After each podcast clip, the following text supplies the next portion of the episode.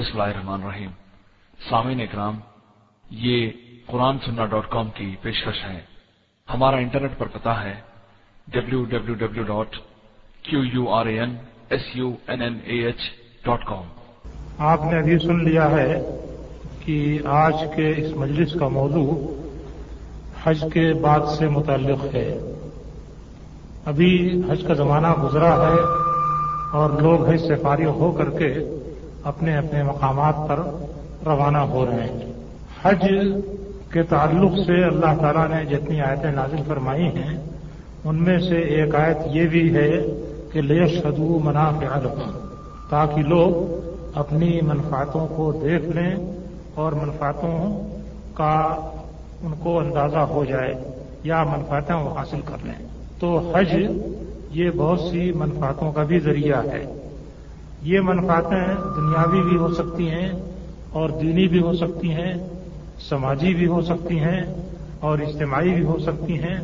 مختلف پہلوؤں سے اگر جائزہ لیا جائے تو حج کا فائدہ کسی بھی پہلو پر مقصور نہیں ہے۔ ایک انسان اس دنیا میں زندگی گزارتے ہوئے جتنے قسم کے مسائل سے دوچار ہوتا ہے، ان سارے مسائل میں حج سے منفعت حاصل ہو سکتی ہے اور اس سے فوائد حاصل ہو سکتے ہیں۔ تو حج کے فائدوں میں سے یہ بہت بڑا فائدہ ہے کہ اگر انسان صلاح اور خیر کو چاہے تو صلاح اور خیر کے جتنے راستے اور جتنے پہلو اور جتنے گوشے ہیں، ہر راستے اور ہر گوشے میں اس کو فائدہ ان شاء اللہ تعالی حاصل ہوگا۔ آج ہماری اور اس امت کی جو حالت ہے، اس حالت کے پیش نظر سب سے پہلے حج سے متعلق جو فائدہ انسان کو حاصل ہو سکتا ہے، اس کا تعلق خود حج کے تلبیے سے ہے، جو ہر انسان پکارتا ہے اور جس کو پکارے بغیر اس کا حج ناتمام سمجھا جائے گا۔ تلبیے کے اندر انسان کیا کہتا ہے؟ لبیک اللہ لبیک لبیک لا شریک لک لبیک، ان الحمد نعمت لک والملک، لا شریک لک۔ اس میں انسان اللہ تعالیٰ کو پکار کر کے، خطاب کر کے کہتا ہے کہ ہم تیرے حضور حاضر ہیں اور تیری پکار پر ہم نے لبیک کہا ہے اور تو نے جو حضرت ابراہیم علیہ السلام کے ذریعے سے ہمیں آواز دی تھی حج کرنے کے لیے، اس آواز پر لبیک کہتے ہوئے ہم حاضر ہو رہے ہیں۔ ایک بات تو انسان یہ کہتا ہے اور اس کے بعد لا شریک الگ الگ ہے اے اللہ، تیرا کوئی شریک نہیں ہے، ہم تیرے حضور حاضر ہیں۔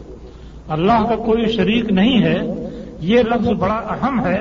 بالخصوص آج کل ہماری اس امت کی جو حالت ہے، اس کے پیش نظر اس کی بڑی اہمیت ہے۔ اللہ کے شریک نہ ہونے کا معنی یا اس کے اطراف کیا ہیں؟ اللہ تعالی کا کوئی شریک نہیں ہے اس کی ذات میں۔ یعنی ایک سے زیادہ کوئی ذات ایسی نہیں ہے جس کو کہ اللہ کہا جا سکے یا اللہ کہا جا سکے۔ قرآن مجید میں فرمایا اللہ قان فی ہما حال ہے تم اللہ ہو لفظ اگر آسمان و زمین میں اللہ کے علاوہ کوئی اور الہ ہوتا تو یہ آسمان و زمین فاسد ہو جاتے۔ یعنی اس پوری کائنات کی خلقت اور اس پر کنٹرول کرنے کا کام اور اسے چلانے کا نظام، یہ سب کچھ اللہ تعالیٰ کے ہاتھ میں ہے اور اسی لیے صرف وہی قابل عبادت ہے اور صرف اسی ذریعے سے اس کی عبادت کی جا سکتی ہے جس ذریعے کو اس نے مشروع کیا ہے۔ کم از کم اتنی بات تو بندہ اپنے اس اقرار کے اندر کہتا ہے اور اس کا اعتراف کرتا ہے۔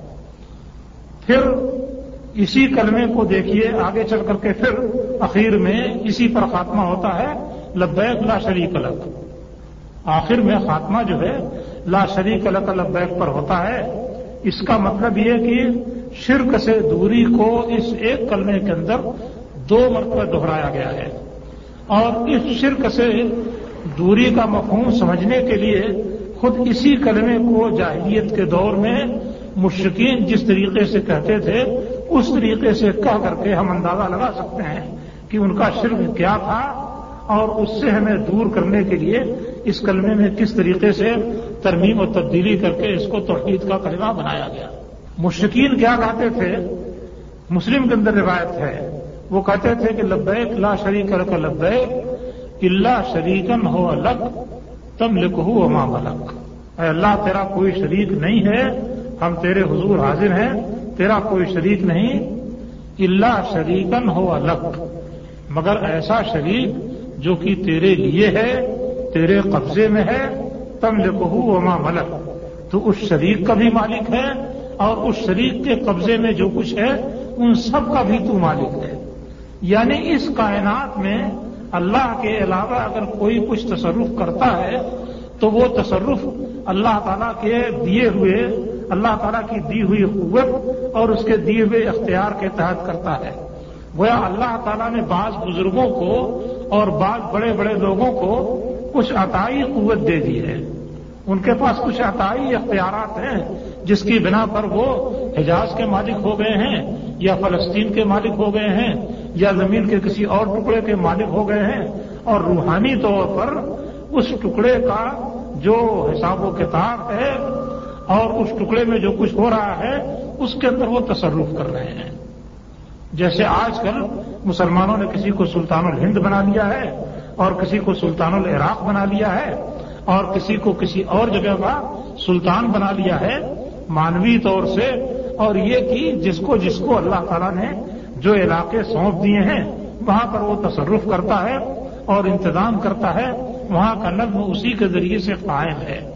تو اسی طریقے سے نہیں اسی طریقے سے مشرقین بھی کہتے تھے کہ تیرے ساتھ اگر کوئی شریک ہے تو وہ ایسا ہے کہ تم لکھو وہ مالک تو اس شریک کا بھی مالک ہے اور اس شریک کے قبضے میں جو کچھ ہے، اس کا بھی تو مالک ہے۔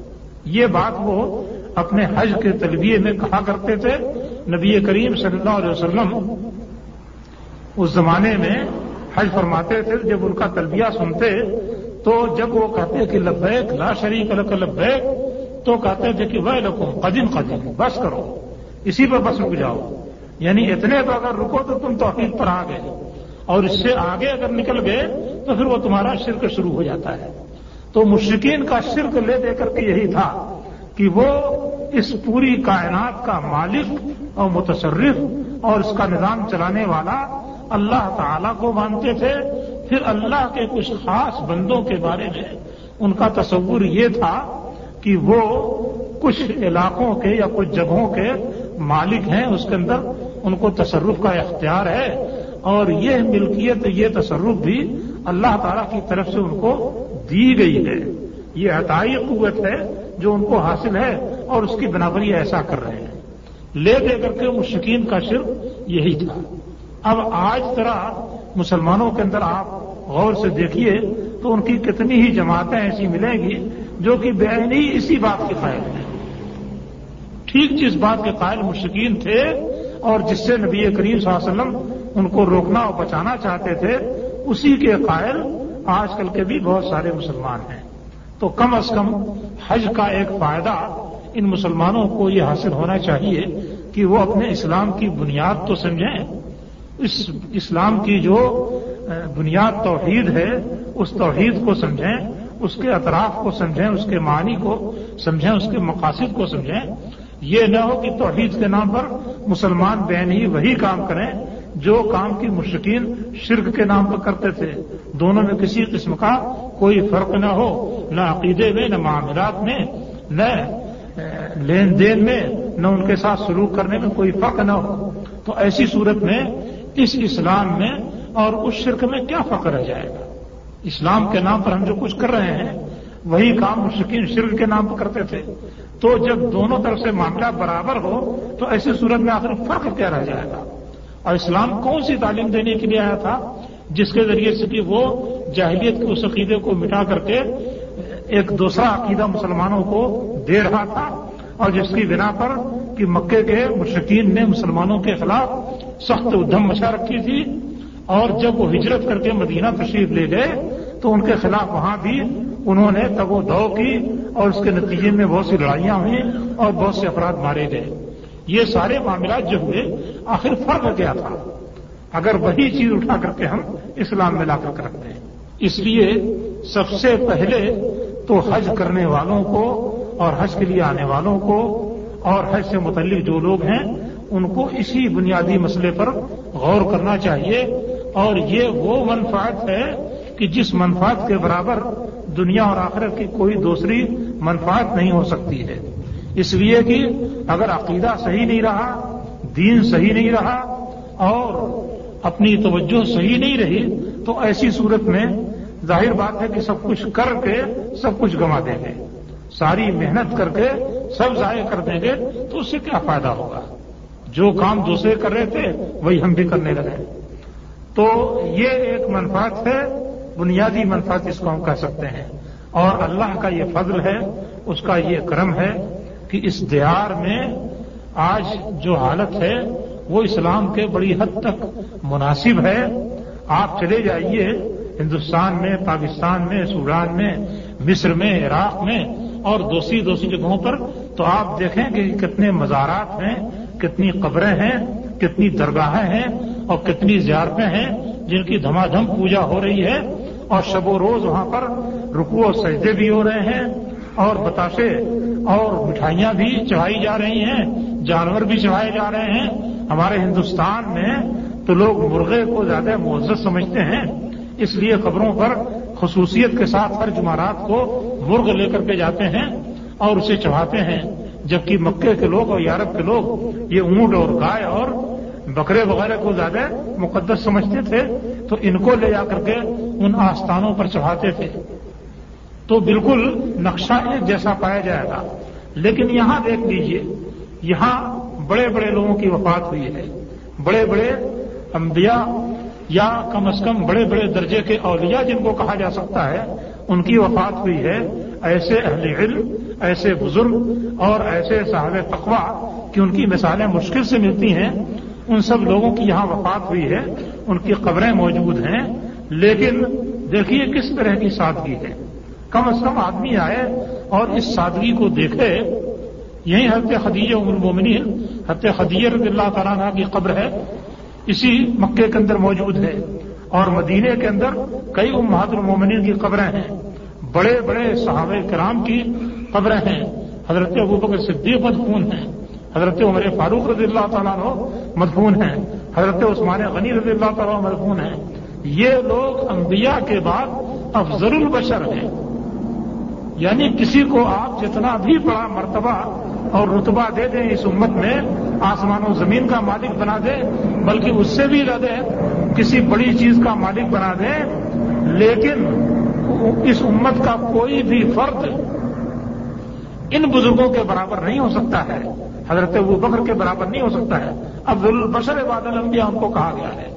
انبیاء کے بعد سارے انسانوں میں سب سے افضل انسان حضرت ابوبکر صدیق رضی اللہ تعالیٰ ہے اور ان کے بعد مرتبہ اور درجہ حضرت عمر بن خطاب رضی اللہ تعالیٰ عنہ کا ہے۔ اور ان کے بعد درجہ اور مرتبہ حضرت عثمان بن عفان رضی اللہ تعالیٰ عنہ کا ہے۔ تو ایسے ایسے بزرگ لوگ، ایسی مقدس ہستیاں ان دونوں شہروں کے اندر مدفون ہیں۔ مگر آپ ذرا گھوم کر کے دیکھ لیجیے ٹال کر کے دیکھ لیجیے تو آپ کو ان کی قبروں پر اینٹیں اور چونے بھی نہیں ملیں گے۔ ان کی قبریں بالکل سادی ہیں، زمین کھود کر کے ان کو دفن کر دیا گیا اور زمین ویسے ہی پڑی ہوئی ہے۔ ان پر نہ کوئی قبا ہے، نہ کوئی مزار ہے، نہ کوئی گھیرا ہے اور نہ کوئی دروازہ ہے، نہ کوئی دیوار ہے اور نہ کسی قسم کی کوئی سائے کی جگہ ہے۔ کھلے میدان میں پڑے ہوئے ہیں۔ اور وہاں پر نہ کوئی جا کر کے اپنی حاجت پیش کرتا ہے، نہ ضرورت طلب کرتا ہے، نہ ان سے استغاثہ کرتا ہے، نہ فریاد کرتا ہے، نہ ان کے سامنے سجدہ ریز ہوتا ہے، نہ رکو کرتا ہے، نہ اس طرح کی کوئی بھی نیاز مندی جو اللہ تعالیٰ کے ساتھ خاص ہے، وہ کی جاتی ہے۔ اس طرح کا کوئی کام نہیں ہوتا۔ اللہ تعالیٰ نے حرمین شریفین کو اس قسم کی گندگی سے پاک کر رکھا ہے۔ جب اس قسم کی ہستیاں جو انبیاء کے بعد سب سے بڑا درجہ رکھتی ہیں، ان کے ساتھ یہ سب معاملات نہیں ہو رہے ہیں، تو کم از کم اسی سے لوگوں کو عبرت پکڑنی چاہیے کہ پھر چپدی چپدی کے شوربے، معمولی معمولی قسم کے لوگ، پھنگ پینے والے ددورے پینے والے، شراب پینے والے، بے نمازی، ننگے اور لچے اور لفنگے، وہ مر گئے تو ان کا مزار بنا لیا گیا اور وہاں سے طرح طرح کی مرادیں طلب کی جا رہی ہیں، وہاں طرح طرح کی چیزیں چڑھائی جا رہی ہیں۔ یہ کیا بےحودگی اور کیا بدتمیزی ہے؟ ظاہر بات ہے کہ جب اللہ تعالیٰ نے اپنے نبی کے لیے اور اپنی امت کے، اس نبی کی امت کے تمام بڑے بڑے اولیاء کے لیے یہ چیز نہیں مقدر کی، تو یہ چیز کیسے صحیح ہو سکتی ہے اور کس طریقے سے اس کو درست مانا جا سکتا ہے؟ کم از کم لوگ آئیں، ان چیزوں پر غور کریں، ان چیزوں کو آنکھوں سے دیکھیں اس کو سمجھنے کی کوشش کریں اور ممکن ہے تو یہاں کو علماء سے اس کے بارے میں دریافت بھی کریں، قوت ہے تو مناظرہ بھی کریں اور بحث بھی کریں اور ان سارے ذرائع سے خوب جی بھر کر کے اطمینان کر لیں کہ واقعی اسلام کا حکم کیا ہے اور واقعی اسلام ہم سے کیا چاہتا ہے۔ یہ چیزیں معلوم کر لیں تو انشاءاللہ اس کے ذریعے سے ان کو وہ فائدہ حاصل ہوگا جو فائدہ کی دنیا اور آخرت کے سارے فائدوں سے پڑھ کر کے ہے اور جس کی کوئی مثال اور کوئی نظیر نہیں ہو سکتی ہے۔ اس کے بعد دوسری چیز جو یہاں آ کر کے حجاج دیکھتے ہیں، اس پر نظر ڈالیے۔ کیا چیز ہے؟ ایک امام کھڑا ہوتا ہے، امامت کرتا ہے۔ دنیا کے مختلف مسالک کے لوگ یہاں آتے ہیں۔ یہاں تک کہ شیعہ بھی آتے ہیں، خارجی بھی آتے ہیں، ہر طرح کے لوگ آتے ہیں۔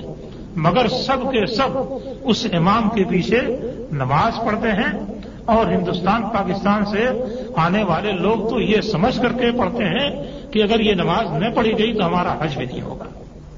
بالعموم یہ تصور ہوتا ہے کہ اگر ان ائمہ کے پیچھے ہم نے نماز نہیں پڑھی تو سرے سے ہمارا حج ہی نہیں ہوگا۔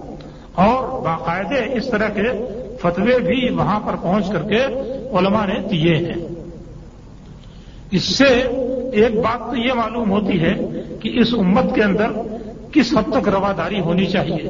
اس کے بالمقابل آج بھی ہمارے ہندوستان، پاکستان میں اس طرح کے مقامات پائے جاتے ہیں، اگرچہ بڑی کثرت سے نہیں پائے جاتے، لیکن بہرحال ان کا وجود ہے کہ اگر وہ لوگ جو یہاں لوگوں کی امامت کرتے ہیں اور اولین صفوں میں رہتے ہیں اور جن سے حرم بھرا ہوا رہتا ہے اور ہر طرف جن کا شور سنائی دیتا ہے اور جن کے ہاتھ اٹھتے اور جھکتے ہوئے دکھائی دیتے ہیں، اگر وہ ان کی مسجدوں میں چلے جائیں تو مسجدوں کی صفائی کرتے ہیں، اس کی دھلائی کرتے ہیں اور مسجدوں سے ان کو نکالتے ہیں۔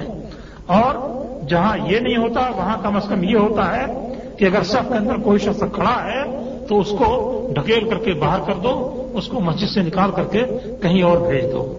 اس کی مرمت بھی کرو اور اس کے ہاتھ پاؤں بھی توڑنے کی کوشش کرو، یہ ساری چیزیں بھی ہوتی ہیں۔ اب ذرا غور کرنے کی بات ہے کہ جن لوگوں کے ساتھ یہ سلوک ہوتا ہے، یہاں پر اللہ تعالیٰ نے انہیں کو یہ مقام دیا ہے اور یہ مرتبہ دیا ہے کہ وہ سب سے آگے بڑھ کر کے لوگوں کی امامت کریں اور سارے لوگ جو پوری دنیا اسلام سے آئے ہوئے ہیں، ان کو نماز پڑھائیں۔ مجھے یاد پڑتا ہے کہ مدینے میں ایک صاحب تشریف لائے، ڈاکٹر تھے۔ وہ کوئی نماز مسجد نبی میں جا کر نہیں پڑھتے تھے۔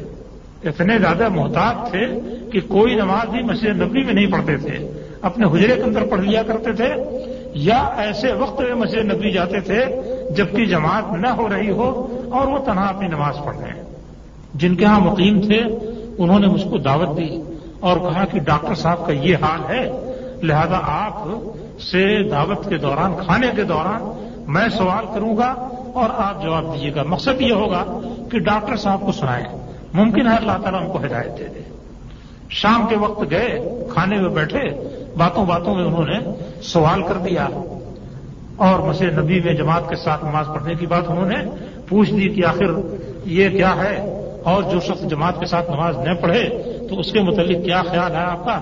اس قسم کی باتیں انہوں نے پوچھی، بہت بچ بچا کر کے کہ ڈاکٹر صاحب کو یہ اندیشہ نہ ہو کہ میرے اوپر کوئی حملہ ہو رہا ہے؟ بہرحال میں نے ایک مختصر سی بات کہی کہ بھائی حرم، مکہ اور مدینہ یہ دونوں حرم ہے اور اللہ تعالیٰ کا حرم ہے۔ اللہ تعالیٰ کا دین یہیں سے اٹھا تھا۔ اب اللہ تعالیٰ اتنا عاجز اور مجبور نہیں ہے کہ دین کے دشمن اور اللہ کے کافر وہ آ کر کے ان دونوں حرم پر قبضہ کر لیں اور اللہ تعالیٰ بیٹھا ہوگا لاچار اور مجبور دیکھتا رہے اور کچھ نہ کر سکے۔ اللہ تعالیٰ کو یہ قدرت ہے کہ اگر کوئی کافر اور بدتینت قسم کا گروہ آ کر کے ان دونوں مقامات پر قبضہ کر لے، تو راتوں رات ان کا صفایا کر دے اور ان کی جگہ پر ایسی قوم کو لے آئے جو صاحب ایمان اور صاحب تقوی اور اللہ تعالیٰ سے ڈرنے والی ہے۔ یہ اللہ تعالیٰ کے لیے کچھ مشکل نہیں ہے۔ وہ بالکل کر سکتا ہے۔ اس لیے یہ تصور کرنا کہ یہاں جو لوگ امامت کرا رہے ہیں، وہ کافر ہیں، لہذا ان کے پیچھے نماز نہیں پڑھنی چاہیے۔ یہ بالکل غلط تصور ہے۔ یہ خام خواہ کی غلط سی بات ہے۔ بہرحال میں نے یہ جواب دے دیا اور ڈاکٹر صاحب نے جواب سن لیا۔ انہوں نے نہ کوئی بات کی اور نہ ہم نے کوئی بات کی۔ مگر اللہ کا یہ فضل ہوا کہ اس کے بعد انہوں نے دوسرے دن اس کو خبر دی کہ فجر کا وقت ہوا تو اذان سے پہلے اٹھ کر کے انہوں نے وضو کیا، تیاری کی اور کہا کہ میں حرم جا رہا ہوں، مسجد نبی جا رہا ہوں۔ اور اسی دن سے ہر نماز انہوں نے مسجد نبی میں جماعت سے جا کر کے پڑھنی شروع کر دی۔ تو یہ بات بھی حجاز کے لیے قابل غور ہے کہ یہ دونوں اللہ تعالیٰ کے حرم ہیں۔ اللہ تعالیٰ نے ان کو بڑا تقدس عطا کیا ہے۔ اور یہاں پر اللہ تعالیٰ کسی غلط چیز کو برقرار نہیں رہنے دے گا۔ جو لوگ غلط راستے پر چلنا شروع ہوتے ہیں، اللہ تعالیٰ بہت جلدی سے ان کو یہاں سے ختم کر دیتا ہے اور وہ لوگ جو کہ صحیح ہوں، ان کو لاتا ہے اور ان کو متمکن کرتا ہے اور ان کو موقع دیتا ہے۔ اور جب تک وہ راستی اور درستگی پر قائم رہیں، تب تک اللہ تعالیٰ ان کو برقرار رکھتا ہے۔ جب وہ اس راستے سے ہٹنا شروع ہوتے ہیں، تو اللہ تعالیٰ بھی ان کو ہٹانے کا انتظام کرنا شروع کرتا ہے۔ اور جیسے جیسے وہ صحیح راستے سے ہٹتے جاتے ہیں، ویسے ویسے اللہ تعالیٰ اپنا انتظام سخت کرتا جاتا ہے۔ چنانچہ ایک وقت آتا ہے کہ وہ یہاں سے رخصت کر دیے جاتے ہیں۔ تو یہ حرم میں آنے کا ایک بہت بڑا فائدہ ہے کہ انسان دیکھے کہ ساری امت میں کس قسم کے عمل جاری ہیں اور کس طرح سے لوگ عمل کر رہے ہیں اور کس طریقے سے امت کو تعاون اور یکجہتی کے ساتھ کام کرنے کی ضرورت ہے۔ اور مل جل کر کے کام کرنے کی ضرورت ہے، اس کا سبق کم از کم یہاں کی نمازوں سے ہم کو حاصل ہو سکتا ہے۔ آپ دیکھتے ہوں گے کہ ایک آدمی سینے پر ہاتھ باندھ کے کھڑا ہے، اسی کے بغل میں ایک آدمی ہاتھ لٹکائے ہوئے کھڑا ہے، اسی کے بغل میں ایک آدمی ہاتھ نیچے باندھ کے کھڑا ہوا ہے۔ آپ یہ بھی دیکھتے ہوں گے کہ جب رکو سے دے رکو میں جاتے اور رکو سر اٹھتے ہیں، تو کس طریقے سے لوگ رفیدین کرتے ہیں؟ اتنی کثرت ہوتی ہے کہ ہندوستان پاکستان کے آدمی اس کثرت کے مقابلے میں گم ہو کر کے رہ جاتے ہیں۔ اور پھر اس کے علاوہ امام جب الظالین پڑھتا ہے تو پورے حرم میں آمین کی آواز کس طریقے سے گونجتی ہے، ایسا شور ہوتا ہے کہ کوئی آدمی یہ تصور نہیں کرتا ہوگا کہ جتنے لوگ ہیں ان میں سے کوئی خاموش بھی رہ گیا ہے اور اس نے آمین نہیں کہی ہے۔ اس کا آسانی سے تصور نہیں ہو سکتا ہے۔ تو یہ ساری چیزیں ہیں جس پر باقاعدہ عمل ہوتا ہے۔ اور جسے لوگ دیکھتے ہیں، کم از کم جو لوگ آتے ہیں، ان کو یہ چیزیں دیکھ کر کے یہ بات تو سمجھنی اور سوچنی چاہیے کہ آخر اتنی بڑی کثرت اس طریقے پر عمل کر رہی ہے تو اس کی اصل کیا ہے؟ اس کی حقیقت کیا ہے؟ اگر فی الفور اس کو نہیں تسلیم کرتے تو کم از کم اس کی تلاش میں تو آدمی کو پڑھنا چاہیے کہ اس کی حقیقت اور اس کی اصل کیا ہے۔ احادیث سے کیا ثبوت ہے؟ نبی کریم صلی اللہ علیہ وسلم کا کیا عمل تھا؟ اس کثرت سے جو لوگ یہ عمل کر رہے ہیں، آخر اس کی وجہ کیا ہے؟ اگر اس تلاش میں آدمی پڑے تو انشاءاللہ اللہ اس کو سنت بڑی آسانی سے مل سکتی ہے۔ اللہ تعالیٰ نے اپنے دین کو محفوظ کیا ہے۔ دین کو محفوظ کرنے کا مطلب یہ ہے کہ اللہ تعالیٰ نے قرآن مجید کو بھی محفوظ کیا ہے۔ اور اس قرآن مجید کی جو شرح اور تفسیر نبی کریم صلی اللہ علیہ وسلم نے اپنے عمل کے ذریعے سے کی ہے، اس پوری شرح اور تفسیر کو بھی محفوظ کر رکھا ہے۔ اور یہی وہ چیز ہے جس کی حفاظت کا اللہ تعالیٰ نے وعدہ کیا تھا اور جس وعدے کو اللہ تعالیٰ نے اس طریقے سے پورا کیا ہے کہ چودہ سو برس کا پورا عرصہ اس وعدے کی پورے کرنے کے سلسلے میں گواہ ہے۔ کہ اللہ تعالیٰ نے اس وعدے کو بالکل ٹھیک طریقے سے مکمل اور پورا کیا ہے۔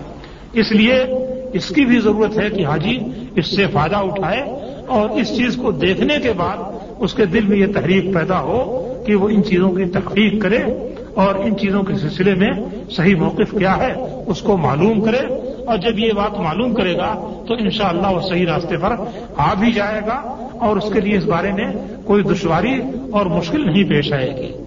آپ ہندوستان، پاکستان کا ماحول جانتے ہیں کہ کس قدر سخت اور سنگین ہے اور اس سختی اور سنگینی میں اضافہ ہی ہوتا جا رہا ہے۔ آج کل یہ باتیں بھی میں کئی مرتبہ گیا تو سننے میں آئی کہ باقاعدہ یہ تحریک چل رہی ہے کہ ایک فرقہ، دوسرے فرقے سے شادی، بیاہ اور لین دین اور اس طرح کے تمام معاملات میں بائیکاٹ کا رویہ اختیار کرے مکمل بائیکاٹ کرے اور یہ جو اجتماعی اور سماجی قسم کا تعاون ہے باہمی، یہ تعاون بھی آپس میں نہ ہو۔ اس طرح کی کوششیں چل رہی ہیں۔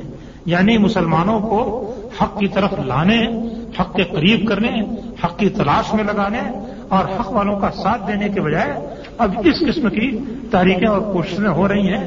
ظاہر بات ہے کہ اس کے نہایت برے اثرات سماج پر پڑیں گے، معاشرے پر پڑیں گے اور مسلمانوں کا جو معاشرہ ہے وہ ٹکڑے ٹکڑے ہو کر کے بکھرنے کی کیفیت اختیار کر لے گا اس کے بعد آئیے کچھ اور چیزیں دیکھتے ہیں۔ حج کے سلسلے میں ایک ایسا نظام، ہر انسان محسوس نظام کی ضرورت ہر انسان محسوس کرتا ہے، جس کے تحت کی اتنی بڑی بھیڑ کو قابو کیا جا سکے اور اتنی بڑی بھیڑ کو اتنے قاعدے سے لے کر کے چلا جائے کہ کسی قسم کا کوئی واقعہ اور حادثہ نہ پیش آئے۔ اور یہ بہرحال ایک بہت بڑی خوبی ہے یہاں کی کہ اس حج کے نظام کو اس طریقے سے مکمل اور منظم کرنے کی کوشش کی گئی ہے کہ اتنی بڑی جمعیت کے باوجود کم سے کم مشکلات پیش آئیں اور جہاں تک ہو سکے کسی قسم کی دشواری اور خرابی پیش نہ آئے۔ یہ بات بہرحال بڑی خوبی اور حکمت کی ہے۔ لیکن اس سلسلے میں جس طریقے سے منتظمین کا فرض ہے کہ وہ انتظام ہر پہلو سے مکمل کریں، اسی طریقے سے جو لوگ حج کے لیے آتے ہیں، ان کا بھی یہ فرض بنتا ہے کہ وہ اس نظام میں تعاون دیں اور اس ایسی کوئی حرکت نہ کریں جس سے کہ خامخواہ کے لیے کسی قسم کی کوئی مصیبت کھڑی ہو جائے اور مشکلات میں لوگ پڑ جائیں۔ آپ دیکھتے ہیں کئی برس سے اس طرح کے معاملات پیش آتے ہیں کہ حج کے ایام میں کوئی نہ کوئی مشکل کھڑی ہو جاتی ہے، کوئی نہ کوئی دشواری کھڑی ہو جاتی ہے۔ اس میں یہ بات یقیناً ہو سکتی ہے کہ بعض چیزیں بالکل قدرتی حادثے کے طور پر پیش آئی ہوں، لیکن بیشتر چیزوں میں انسانوں کی کوتاہی اور کم فہمی اور بدنظمی کا دخل ہوا کرتا ہے۔ پچھلے سال جو واقعہ پیش آیا، کتنا سنگین تھا اور کس قدر دشوار گزار تھا یعنی لوگوں پر کتنی مصیبت گزری تھی۔ اس سلسلے میں بہت ساری قیاس آرائیاں ہوئی ہیں اور بہت ساری باتیں کہی گئی ہیں۔ لیکن بعض چیزیں ایسی ہیں کہ جسے انسان اگر جا کر کے دیکھے تو محسوس کرے گا کہ واقعی یہ کوتاہی کا ایک بہت بڑا حصہ ہے۔ مثال کے طور پر، انسان عام طریقے سے گھروں میں رہتا ہے، کمرے میں رہتا ہے اسے آگ جلانے کی ضرورت ہوتی ہے، تو وہ کیا کرتا ہے کہ دیوار کے قریب جو ہے، چولہا رکھ کے جلاتا ہے۔ اب اس قسم کے لوگ جب حج کرنے آتے ہیں، خیمے میں بیٹھتے ہیں، تو خیمے کے اندر بھی وہ کسی کونے میں، کسی گوشے میں چولہا جلانے کی کوشش کرتے ہیں۔ کپڑا وہیں پر موجود ہے۔ جیسے اس کی لو نکلتی ہے، فوراً کپڑے کو پکڑ لیتی ہے۔ اگر وہی چولہا بیس خیمے میں جلایا جائے تو اگر شولہ بڑا بھی ہو جائے گا تو اس سے کوئی نقصان نہیں ہوگا۔ لیکن اتنی موٹی سی بات جو ہے لوگوں کو محسوس نہیں ہوتی اور سمجھ میں نہیں آتی ہے اور بہت سارے لوگوں کی ہلاکت اور تباہی کا سبب بن جاتی ہے۔ اسی طریقے سے اس سال جو معاملہ پیش آیا، اس معاملے کے سلسلے میں اب تک جو بیانات آئے ہیں، جو رپورٹیں آئی ہیں، اس سے کیا معلوم ہوتا ہے؟ کنٹرول کر کے لوگوں کو بھیجا جا رہا تھا۔ پیچھے سے ایک بھیڑ آئی اور سب کو کچلتی اور ڈھکیلتی ہوئی، آگے بڑھتی چلی گئی اور کسی طریقے سے قابو میں نہیں آئی۔ پیچھے سے لوگوں کی ایک جماعت نہایت زور و شور سے، گویا بالکل بے قابو بھینس کی طریقے سے چلے آ رہے ہیں۔ اس کی کوئی پرواہ نہیں ہے کہ کس کو کیا ہونے والا ہے اور کس کے ساتھ کیا معاملہ پیش آنے والا ہے۔ نتیجہ یہ ہوا کہ جو لوگ کنٹرول کر رہے تھے، پولیس والے اس میں سے پانچ مر گئے اور جو لوگ کھڑے تھے انتظار میں وہ بھی دھکے کھا کے کوئی ادھر گرا، کوئی ادھر گرا کوئی کچل گیا اور کوئی مر گیا، کوئی زندہ تو باقی بچا لیکن زخمی ہوا اور کسی کی سانس یعنی ختم ہوتے ہوتے بچ گئی، مختلف قسم کے معاملات پیش آئے۔ اب جو لوگ اس طرح کی حرکتیں کرتے ہیں، وہ ذرا سا اس معاملے کے شرعی پہلو پر غور کریں تو ان کو اندازہ ہوگا کہ وہ خود اپنے لیے کتنا بڑا نقصان کر رہے ہیں۔ اور کتنی بڑی سخت سنگین قسم کی غلطی کر رہے ہیں۔ خیال آتا ہے کہ حضرت عمر بن خطاب رضی اللہ تعالیٰ عنہ کسی کمرے میں داخل ہوئے یا یہ کہ وہ داخل تھے، اس میں کوئی کبوتری بیٹھی ہوئی تھی۔ اب ان کے داخل ہونے کی وجہ سے یا اٹھنے کی وجہ سے اسی قسم کا کوئی معاملہ ہوا۔ وہ کبوتری اڑ گئی، اڑی اور چھت کے دوسرے کنارے جیسے ہی پہنچی ہے، وہاں سے لپک کر کے ایک سانپ نے سو پکڑ لیا۔ ظاہر بات ہے کبوتری سانپ کا لقمہ بن گئی۔ حضرت عمر رضی اللہ تعالیٰ نے ایک صحابی کو بلایا، کہا کہ آؤ، دیکھو یہ کبوتری جو تھی میری وجہ سے اڑی تھی اور قتل کی گئی۔ لہذا اب یہ فیصلہ کرو کہ میرے اوپر کیا تاوان لازم آتا ہے، کیونکہ میری وجہ سے اڑی۔ اور اڑنے کے نتیجے میں وہ سانپ کا لقمہ بن گئی۔ اس لیے اب یہ فیصلہ کرو کہ میرے اوپر کیا تاوان لازم آتا ہے، میں وہ تاوان دفاع کروں۔ چنانچہ انہوں نے اس کا تاوان ادا کیا۔ کیا تاوان ادا کیا؟ اس وقت مجھے یاد نہیں ہے، بہرحال انہوں نے اس کا تاوان ادا کیا۔ تو حاجی اور محرم کے لیے اس حد تک پرہیز اور احتیاط کرنے کی ضرورت ہے کہ وہ کسی جانور کے مارے جانے کا سبب نہ بنے۔ اگر وہ کسی جانور کے مارے جانے کا سبب بنتا ہے، تو حت عمر بن خطاب رضی اللہ تعالیٰ کے اس فیصلے کے مطابق وہ اس جرم کا مجرم ٹھہرتا ہے کہ اس نے ایک جانور کو حرم میں گویا مارا یا مارنے کی مارنے، مرنے کی حد تک پہنچایا، لہذا اس کا وہ تاوان ادا کرے۔ جیسا کہ قرآن مجید میں حکم ہے کہ جو بھی کوئی شخص کسی شکار کو مارے، تو وہ اس کا تاوان اسی کے مثل ادا کرے۔ اب اس ایک بات کو آپ سامنے رکھیے۔ اور دوسری طرف اس بھیڑ پر نظر ڈالیے کہ یہ بھیڑ یا یہ جو زور و شور سے آمد رفت ہوئی اور اس کے نتیجے میں بہت سے لوگ مرے، تو اس کا شرعی نقطۂ نظر سے کیا حکم ہے اور اس کا کیا پہلو ہے؟ اس سلسلے میں سب سے پہلے تو قرآن مجید کی اس آیت کو دیکھیے کہ وہ ماں کان المن المن اللہ خطا کسی مومن کے لیے یہ بات کسی طرح سے درست نہیں ہے کہ وہ کسی مومن کو قتل کرے۔ اللہ خطا مگر غلطی سے۔ ایک مومن دوسرے مومن کو قصدن قتل کر دے، اس کی کوئی گنجائش اللہ تعالیٰ نے دین اسلام میں نہیں دی ہے۔ بلکہ حکم یہ دیا ہے کہ ومن يقتل مؤمنا متعمدا فجزاؤه جهنم خالدا فيها وغضب الله عليه ولعنه وعد له عذابا عظيما۔ کہ جو مسلمان کسی مومن کو قصدن قتل کر دے تو اس کی جہنم یہ، اس کی جزا یہ ہے کہ وہ جہنم میں ہمیشہ ہمیشہ کے لیے فجزا جہنم و خالدن فیہا اس کی جزا جہنم ہے جس میں وہ ہمیشہ ہمیشہ کے لیے رہے گا۔ یہ بات یاد رکھیے کہ اللہ تعالیٰ نے کسی مومن کو کسی گناہ پر ہمیشہ ہمیشہ جہنم میں رہنے کی دھمکی نہیں دی ہے۔ لیکن جو مومن کسی مومن کو قصدن قتل کرے، تو اس کی جگہ یہ بیان کی ہے کہ وہ ہمیشہ ہمیشہ کے لیے جہنم میں رہے۔ گویا شرک کے علاوہ یہی ایک وہ گناہ ہے جس کے بارے میں اللہ تعالیٰ نے یہ کہا کہ جو اس کا مرتکب ہو، اس کی جزا یہ ہے کہ وہ ہمیشہ کے لیے جہنم میں اب یہ اس کی جزا یا اس کی سزا پوری دی جائے یا نہ دی جائے، یہ بات الگ ہے۔ اللہ تعالیٰ مہربانی کر دے اور کسی وقت جہنم سے چھوڑ دے، یہ مسئلہ الگ ہے، لیکن جزا اس نے یہی مقرر کی ہے کہ جو قصدن کسی مومن کو قتل کرے تو ہمیشہ جہنم میں رہے۔ وہ غزب اللہ علیہ۔ پھر جہنم میں رہنے کے علاوہ اللہ کا اس پر غضب ہو وہ لان ہو، اور اس پر اللہ تعالیٰ کی لانت بھی ہو۔ تو اللہ کا غضب اور اس کی لانت اور ہمیشہ کے لیے جہنم اور زبردست قسم کا آدھا یہ ساری چیزیں اس آدمی کے لیے ہیں جو کسی مومن کو قصدن قتل کرے۔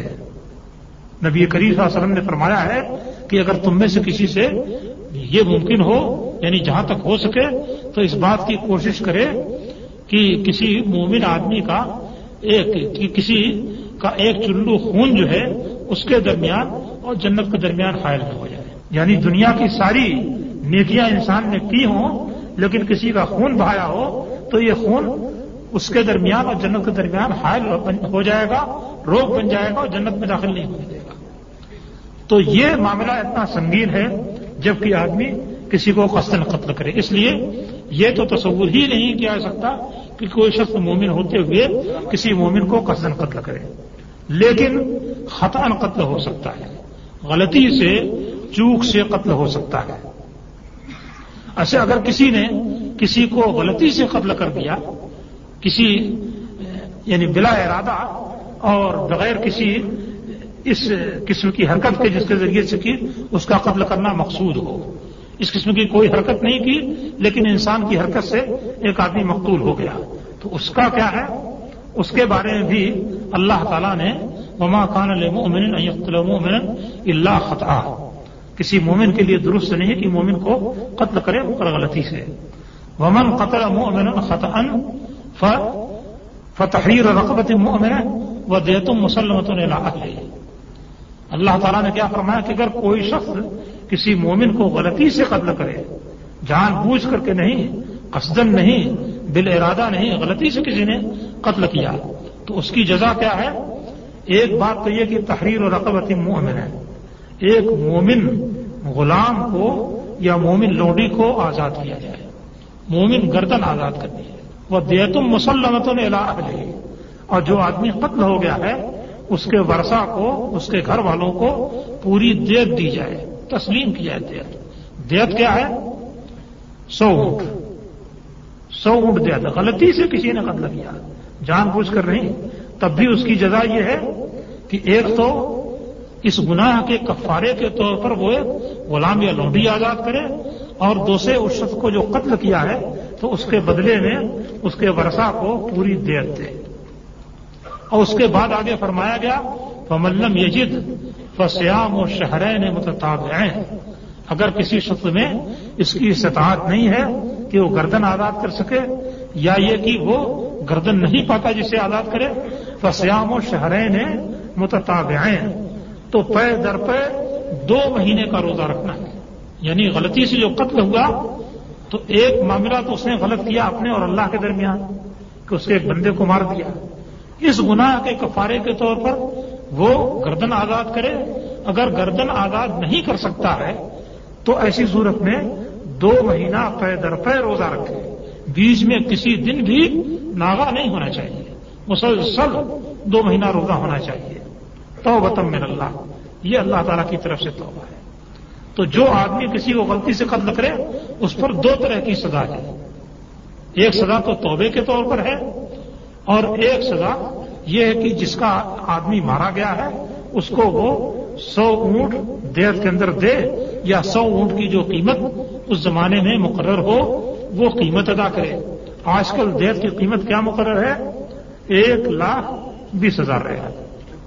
غالباً یہی قیمت مقرر ہے۔ ایک لاکھ بیس ہزار ریال۔ یعنی اگر ایک آدمی ایک آدمی کو قتل کر دیتا ہے، تو اس کے بدلے میں وہ مقتول کے ورثہ کو ایک لاکھ بیس ہزار ریال ادا کرے اور اس کے علاوہ دو مہینے مسلسل روزے رکھے۔ یہ اس کے لیے اللہ تعالی کی طرف سے جزا یا سزا مقرر ہے اس شخص کے لیے جو کہ غلطی سے کسی کو قتل کرتا ہے۔ اب آپ یہ غور کیجیے کہ جو لوگ جمرات میں بالکل دھینا مستی کرتے ہوئے اور ساری قسم، سارے قسم کے نظام کو توڑتے ہوئے، دوڑتے ہوئے چلے آئے اور ان کی وجہ سے تقریباً ایک سو اٹھارہ یا ایک سو بیس یا ایک سو پچاس یا دو سو آدمی مارے گئے۔ تو آخر یہ جو جانیں گئی ہیں، کس کی وجہ سے گئی ہیں؟ آپ ان کو قاتل آمد تو نہیں کر سکتے کہ بالکش انہوں نے قتل کیا ہے۔ لیکن ان کی یہ حرکت لوگوں کے قتل اور موت کا باعث بنی۔ تو آپ یہ تو کہیں گے کہ یہ خطان قتل کرنے والے ہیں۔ اب جتنے لوگوں نے یہ حرکت کی ہے، ان لوگوں پر اگر ایک ایک مقتول کو تقسیم کر دیا جائے، تب بھی ہر آدمی کے ذمے کیا قصور، کیا چیز آتی ہے؟ کتنی بڑی ذمہ داری آتی ہے؟ اور کس طریقے سے ان کی توبہ قبول ہو سکتی ہے؟ اس کے لیے اللہ تعالیٰ نے جو راستہ بتایا ہے، وہ دیکھیے۔ تھوڑی سی بدنظمی سے اتنی جانیں گئیں اور جن لوگوں نے بدنظمی کی صرف اس واسطے کہ ذرا پہلے کنکری مار کر نکل جائیں، انہوں نے اپنے سر اتنا بڑا گناہ مول لیا۔ یہ نہیں کہ گناہ مول نہیں لیا ہے اتنا بڑا گناہ مول لیا کہ ایک، کہ ہر آدمی کم از کم ایک کا قاتل مانا جائے اور وہ ایک لوڈی آزاد کرے ایک غلام آزاد کرے یا لوڈی آزاد کرے، یا یہ کہ دو مہینے پہ در پہ روزہ رکھے اور مختول کی دیت ادا کرے تو اس کے بعد وہ اس گناہ سے بری ہو سکتا ہے۔ اب یہ کتنی عجیب و غریب بات ہے کہ جو لوگ حج کرنے آتے ہیں، ان کو کسی بات کا شعور نہیں۔ یہ ساری باتیں ایسی ہیں جو ہر آدمی کو سمجھنی چاہیے، چاہے ہم ہوں یا آپ ہوں یا اور کوئی بھی آدمی ہو، اور ہر آدمی کو سمجھانی بھی چاہیے اور اس کو تلقین بھی اس کی کرنی چاہیے۔ اور اسے بتانا چاہیے کہ اسے کس طریقے سے نظم و ضبط کے ساتھ کام کرنا چاہیے۔ اس سلسلے میں ظاہر بات ہے کہ جن لوگوں نے جلدی بازی کی، ان کا بھی قصور ہے، اور اگر ان سے جلدی بازی کرائی گئی ہے، تو جن لوگوں نے جلدی بازی کرائی ہے، ان کا بھی قصور ہے۔ اس لیے کہ یہ سننے میں آتا ہے کہ ہر سال متوف حضرات جو ہیں، وہ تاکید کرتے ہیں حاجیوں کو کہ بس ایک بجے تک یا ڈیڑھ بجے تک چلے آؤ ورنہ ہماری گاڑیاں چلی جائیں گی، پھر تم جانو تمہارا کام جانے اور اس طریقے سے وہ مجبور کرتے ہیں کہ زوال کے وقت اتنی زبردست بھیڑ ہو جائے کہ لوگ قابو سے باہر ہو جائیں اور اس قسم کے حادثات پیش آ جائیں۔ تو ظاہر بات ہے کہ وہ بھی اس قصور میں اور اس جرم میں شریک ہوں گے۔ یہ ایک ایسی چیز ہے جو انسان کو اپنے سامنے رکھنی چاہیے اور خاص طریقے سے حجاج کو اور ان سے ملنے جلنے والے لوگوں کو سامنے رکھنی چاہیے اور اس کا ہر پہلو سے جائزہ لے کر کے صحیح راستے کو، صحیح طریقے کو اختیار کرنا چاہیے۔ حج کے تعلق سے ایک اور بات بھی احادیث کے اندر آتی ہے کہ جو شخص حج کرے، فلم یرفس اور اس کے اندر وہ شہد کی باتیں نہ کرے اور غلط کام نہ کرے، صحیح طریقے سے حج کرے، تو رجا قیومن ولدت حکم ہو وہ اس دن کی طرف پلٹتا ہے، جس دن کی اس کی ماں نے اس کو جنا تھا۔ یعنی سارے گناہوں سے اس طرح پاک و صاف ہو کر کے پلٹتا ہے، جیسے کہ پیدائش کے دن وہ ہر قسم کے گناہ سے پاک و صاف تھا۔ اسی طریقے سے حادث کے اندر یہ بھی فرمایا ہے کہ الحج المبرور لیس لہو جزاؤن الجنت جو حج مقبول ہے، اس کے لیے جنت سے کم کوئی درجہ نہیں ہے۔ یعنی بہت سی نیکیاں ایسی ہوتی ہیں کہ جس پر ایک چھوٹی سی چھوٹے سے جزا کا وعدہ کیا جاتا ہے، کسی چھوٹی سی چیز کا وعدہ ہوتا ہے۔ لیکن حج کی نیکی ایسی ہے کہ اگر یہ نیکی صحیح طریقے سے کام آ جائے، تو ایسی صورت میں کم سے کم جو بدلہ ہے، وہ جنت کا بدلہ ہے۔ پھر ایک حدیث کے اندر یہ بھی فرمایا گیا ہے کہ حج اپنے سے پہلے کے جو گناہ ہیں، ان کو ساخت کر دیتا ہے۔ پیچھے جو کچھ گناہ ہوئے تھے اللہ تعالی حج کی برکت سے اس گناہ کو ساخت کر دیتا ہے۔ تو حج اگر مقبول ہو، تو ایسی صورت میں اس کے اتنے بڑے فائدے ہیں کہ اس کے مقابل میں دوسرے فائدے ہیش ہیں۔ یعنی ایک تو یہ کہ انسان پچھلے گناہوں سے پاک و صاف ہو جاتا ہے، جس دن پیدا ہوا تھا، اس دن کی طریقے سے پاک و صاف ہو کر کے پلٹتا ہے۔ اور اب نئے سرے سے وہ اللہ تعالی سے گویا اپنا معاملہ کرے۔ ایسی صورت میں دو چیزوں کی ضرورت ہے۔ ایک تو یہ کہ جس نے حج کر لیا، وہ یہ محسوس کرے کہ اللہ تعالیٰ نے ہم کو پچھلے گناہوں سے انشاءاللہ معاف کر دیا ہے۔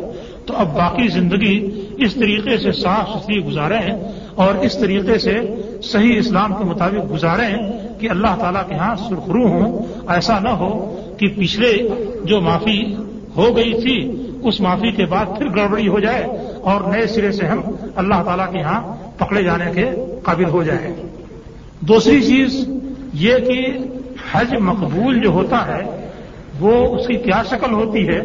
ظاہر بات ہے کہ یہ تو ایک غیبی چیز ہے، جس کا انسان کو علم نہیں ہے کہ اس کا حج مقرور ہوا یا نہیں ہوا، مقبول ہوا یا نہیں ہوا۔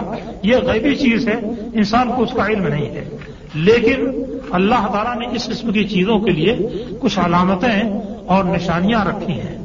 علماء کرام نے مختلف چیزوں کا جائزہ لینے کے بعد اس سلسلے میں یہ بتلایا ہے کہ کسی کے حج کے مقبول ہونے کی علامت یہ ہوتی ہے کہ وہ پہلے سے زیادہ نیک اور اچھا ہو جائے۔